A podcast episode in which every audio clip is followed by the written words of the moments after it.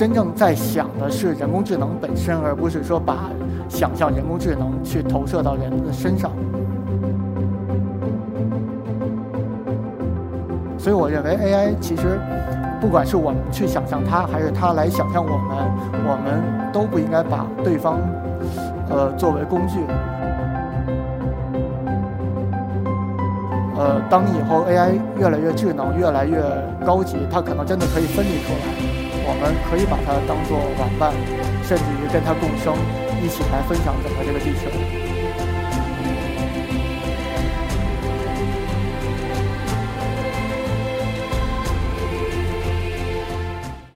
呃，大家好，我是 EcoTalks 的讲者梁清散。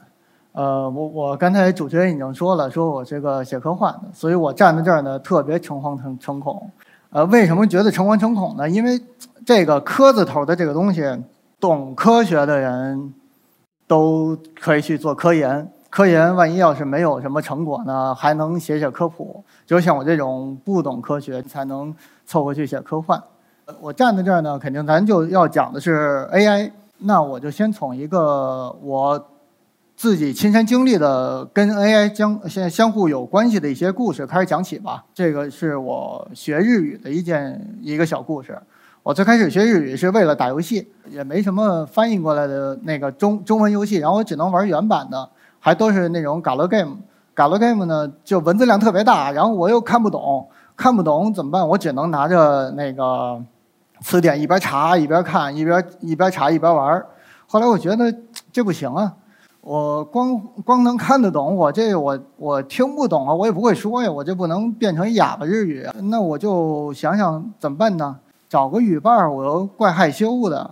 那我就突然想到，哎，AI 呀，我就拿出了我的 iPad，iPad 上面有 Siri，Siri，然后我把它调成日语，我跟他说，只要他能听得懂，那日本人肯定能听懂啊。后来发现第一件事就是。呃，你跟 Siri 说日语，他不理你，你得管他叫西利，呃，因为日本人听不懂 Siri，发不出 Siri 这个音。后来我聊一聊，挺开心。我说，哎，我这口语行了，去日本玩，然后跟人家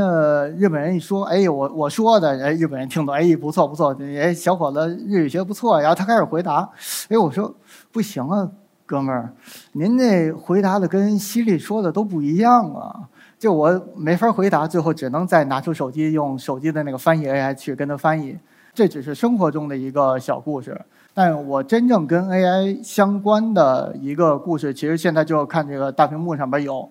在二零一六年的时候，我突然想，哎，我写科幻小说的，那我也想让 AI 写写小说。后来我我我是不懂技术，我我也呃不不会编程，怎么办呢？然后我又找了一朋友，那时候他是在香港理工读博，是专门学人工智能的。然后我说，哎，咱能不能合作？说那个我来呃控制这个文本，然后你来做编程，然后咱们做一个能写小说的 AI。哎，他说这这有意思呀。他当时他在香港理工，然后。呃，也有自己的实验室，然后专门做 AI 的。后来我说，先咱先试一个，呃，成功的文本，就是我们把金庸的小说，呃，那那，呃，八部小说全给灌进去了，过交给 AI，让他自己去学习。然后我们理想就是说，不是重新把这个句子那个翻来覆去的导出来，而是让他深度学习，学习完了以后，他自主来写这个小说。然后，呃，因为那个时候他的实验室的，呃。那个电脑算力还不错，所以差不多过了一个礼拜，就是他编程好了以后，然后深度学习学完了一个礼拜之后，哎，AI 学会了。现在屏幕上面就是那时候他写的小说的一个片段，一看，哎，我说不错呀，这句子都通顺。然后再仔细看，不对劲了。我们这主人公武功高强，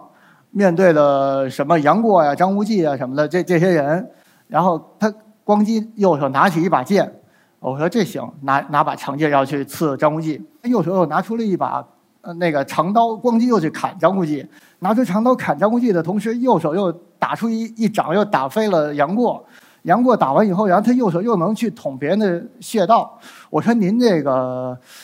一个人有几只右手啊？后来我们说这这肯定还是有问题，因为他写的他确实是个小说的样子，他故事情节也有，然后互相打来打去，然后那个语句也比较通顺，但是为什么能出现全是右手？后来明白一件事儿，就是 AI 啊，就是我们灌进去的那么那么多部小说里头，金庸是不可能会去描写人到底长成什么样，就人他不会说描述这个人。他有一只右手，有一只左手，有一个脑袋，两条腿，一一只呃右脚，一只左脚。呃，因为我们大多数都是右利手，所以它里头会经常的出现，就是这个大侠拿用右手举起了一把剑，用右手拿去打出了一掌。这种打来打去的东西，呃，其实对于我们人类来说的话，是一个常识，所以我们会忽略把它去描述。但是在 AI 那里，它不知道这个常识，它完全是一个新的东西，所以它。只知道右手的出现频率高，所以我这个人武功高强，那他就一定要多用右手，所以就会出现了这么一个，呃，啼笑皆非的小说。后来我另外一个画插画的朋友说：“你这小说这 AI 太逗了。”然后说我一定给你画一个那个图。现在我微博什么的那个头像还一直是这个图，这就是那时候我们的 AI 的那个，就是那个呃人人物形象。然后还给他起了个名字叫大右，就是因为他有好多的右手。呃，关于这个，其实我不光是我的实践上边就知道，AI 其实在想象人类的时候有很多的偏差。呃，在最近这几年，日本出了一本呃，应该算是设定系，也就是科幻侦探小说，叫做《AI 侦探》。呃，这个里头它有一个设定是。有一个怪博士，就反正科幻小说里肯定都有怪博士。怪博士弄了一个那个专门去探案的那个 AI 系统。这个 AI 系统呢，它是也是我们深度学习的这种思思路，就是说有一个侦探，然后有一个罪犯，两个都是 AI，同时让他们两个在那个学习中去去互相斗，就是等于说，呃，那个罪犯呃发明一种不可能犯罪。然后 AI 过来来破案，然后互相来不停的完善，然后学习完善，学习完善，学习完善，学习完善到最后就已经可以实践到那个现实世界。但是真正实现到现实世界的时候，那个侦探 AI 和罪犯 AI 分出去了以后，发现还是呃和我这个大右是一样的，出现了一个问题，就是他想象的人类和真正的人类有很多的偏差。他在想象这个人类的时候，就会出现，比如说不知道人只有一只右手，呃，这这样的非常觉得我们人类觉得很呃匪夷所思的偏差，所以最后还是需要人类来破案，破出来就是最后是呃这个罪犯 AI 是指导了谁过来，我我就不在这剧透，但是那个里头的这种斗争有很多的那种破案的线索是在于 AI 的想象，这一点我觉得还是挺有意思的。接下来呢，就是说，如果说我们 AI 来想象人类，现在还是到这个阶段，我觉得还不会有太高的阶段的时候，我们人类是怎么去想象 AI 的呢？呃，当然，我一个就是以前也一直在呃热衷于跟 AI 对话的这么一个人，我肯定也会写一些关于 AI 的故事。呃，这这个就是我写的小说，这里头出现两个所谓的 AI 吧。呃，第一个是我的主角是一个记者，记者他天天的工作就是出去写新闻，他不可能每天都有新闻啊，阿公阿婆的丢个猫啊什么，他就就天天写也没意思。后来他就想，哎，我弄一机器人，这机器人给我写新闻得了，反正大家写的都差不太多，就是今天几月几号，呃谁谁谁家，然后在哪条路，然后呃被人偷了。然后今天几月几号，谁谁谁在在哪条路被什么什么人给打了？然后他就做了三个语法箱，一个是呃名词，一个是动词，还有一个就是就是形容词、副词之类的。然后每个语法箱里头就是随机里头有一轮盘赌似的，扔一球进，咕噜咕噜咕噜一转，咣当掉进去了。掉进去，然后掉进哪个词儿就是哪个词儿，然后那个机器人就写一个字儿，然后咕噜噜这边动词又掉进去，然后谓语也出来了，然后基本上是这么写新闻。呃，而我这个小说里头另外一个就是，呃，这个人是就一个大反派，呃，反正我这块就就算剧透吧。呃，这个大反派其实他已经很岁数很大了，然后他就把自己的算法灌入到现在这个图上面，这个大家应该也都认识，就是在维多利亚时期的一个做的差分机，就是那个蒸汽时代的计算机，他把整个的算法都灌在这里头，他进了这个差分机以后，就得到了一个新的永生，所以我在。这块呃，当然了，这个永生也是所谓的永生。第一呢是，就是它的这个，它它也靠蒸汽，靠煤烧，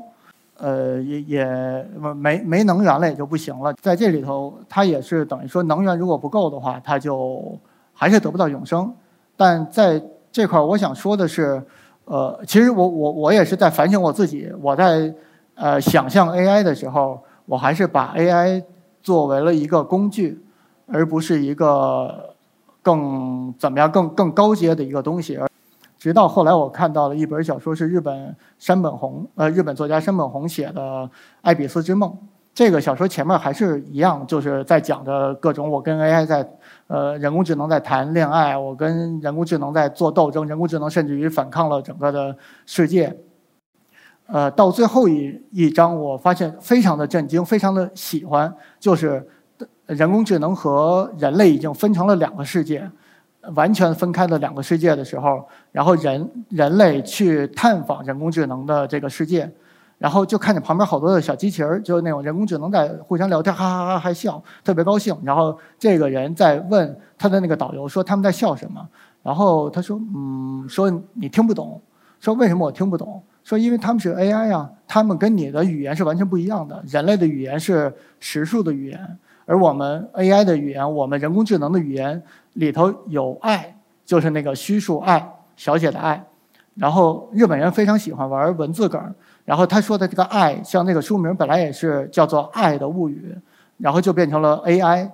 爱也可以读成 AI，然后也就是爱，也就是那个心里的那个，就是人的这个爱。就是说，其实整个这个他在思考的是 AI 人工智能已经。拥有了自己的一套语言，然后拥有了自己的整个的世界的时候，其实跟人是分开的，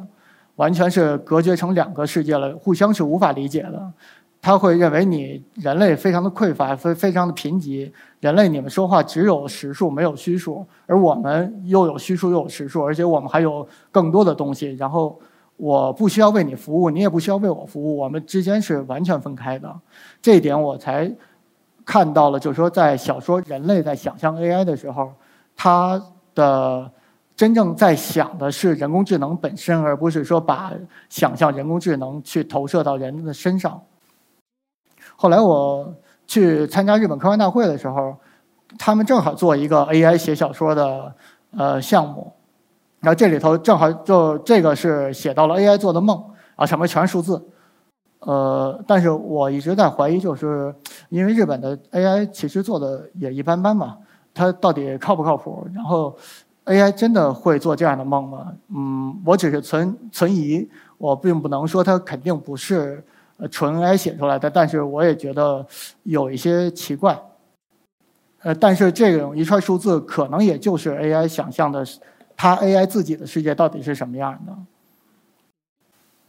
再说到回到我们现实，去年最火的一个游戏《动森》，《动森》里头的各种小动物，其实我们不能称之为多么智能的 AI，但是它们可以跟玩家有一个非常强的交互，这个交互以至于，呃，玩家会跟它有一个非常强的感情、感情寄托，甚至于我，比如说我我我的小动物，我想让它走了，它真的走了以后，呃，它会到我的好友的岛上去。然后到了好友岛上，我去我的好友的岛上，然后看到这个小动物，他还会非常的惊讶啊，说原来你还到我这个新的岛，我在新的岛生活非常的好，然后希望你能和你的岛上的新的朋友再继续交朋友，这一点我觉得非常的感动。当然了，之前呃，动森也出现过这种问题，就是有人为了卖小动物，为了卖，比如说杰克，我我我我是拥有杰克的人，呃，比如说为了卖杰克，然后就是专门去。把杰克去虐待杰克，然后就把他赶走，然后之后的这个杰克，不管是呃谁买走，他都会有一个之前被虐待的这么一个一个所谓的阴影。哦，我觉得还是很悲伤听到这个故事。接着就是我我现在就是想说的是，这种 AI 已经让我有投入到了感情。其实当时我和那个香港理工的朋友还聊过，就是 AI 之后应用还能应用到什么地方？他说可以用在养老，给他一个 AI，然后让他投射感情非常容易，就是只要你教他东西，它是一个空白，你教他，然后他有反馈，然后他可能学不会，可能学得会，你再教他，他有反馈，慢慢的他学会了，这个感情就已经建立起来了。老年人需要有一种交互的感感情在里头，所以我认为 AI 其实，不管是我们去想象它，还是它来想象我们，我们都不应该把对方，呃，作为工具。呃，当以后 AI 越来越智能、越来越高级，它可能真的可以分离出来，我们可以把它当做玩伴，甚至于跟它共生，一起来分享整个这个地球。完整版星之视频，请至一刻 Talks APP 观看。